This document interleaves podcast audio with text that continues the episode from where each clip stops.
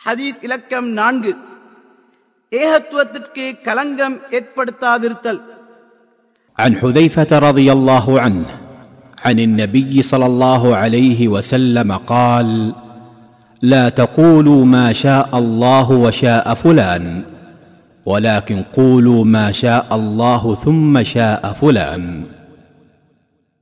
நபி ஸல்லல்லாஹு அலைஹி வஸல்லம் அவர்கள் கூறினார்கள் அல்லாவும் இன்னாரும் நாடினார்கள் என்று நீங்கள் கூறாதீர்கள்.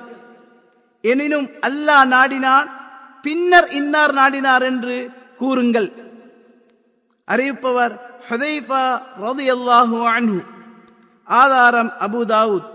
அஷேக் அல்பானி இதனை சஹி என கூறியுள்ளார்கள். அறிவிப்பாளர் பற்றி. ஹதைஃபா பின் அல் யமான் பின் ஹுசைல் அல் அப்சி பிரபலமான வீர நபித்தோழர்களில் ஒருவர்.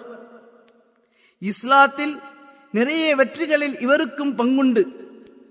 நபிசல்லா ஸல்லல்லாஹு அவர்களுடைய இரகசிய தோழர் என்று அழைக்கப்பட்ட இவர் இருநூத்தி ஐம்பத்தி ஐந்து நபிமொழிகள் இவர்களால் அறிவி இவர்களால் அறிவிக்கப்பட்டுள்ளன.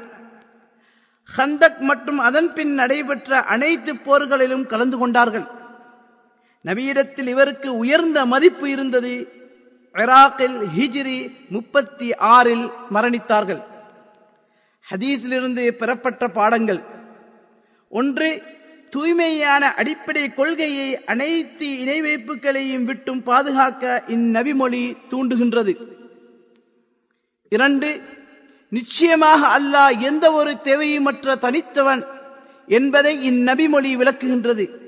அவனுடைய யதார்த்தம் பெயர்கள் பண்புகள் செயல்கள் சட்டங்கள் போன்ற எந்த ஒன்றிலும் அவனுக்கு நிகர் யாரும் இல்லை அல்லாவின் தனித்துவத்திற்கு முரண்படும் வார்த்தைகளை பிரயோகிப்பதை இந்நபிமொழி எச்சரிக்கின்றது.